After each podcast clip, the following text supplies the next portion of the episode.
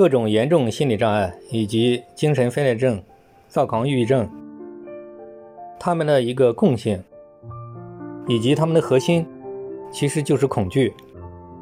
就是太在乎、太执着于某种事物。那么，我在治疗各种各样的这种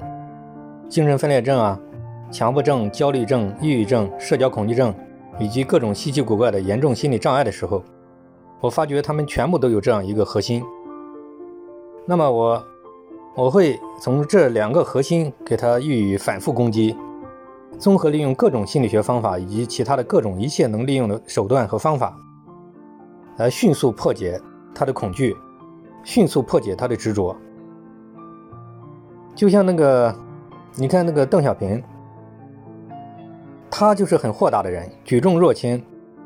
天大的事情在他这里都看得很淡。如果是各种严重心理障碍的人，在这个方面能够给他得以培养和破解，那么他各种问题也就基本上来讲，也就好了一大半了。所以说，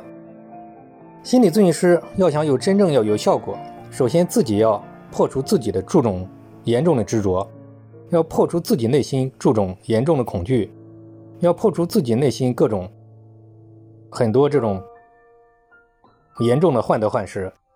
如果一个心理咨询师他自己不能基本做到，他想真正帮助求助者来解除执着，能够破解恐惧，那么我觉得这还是很难办得到的。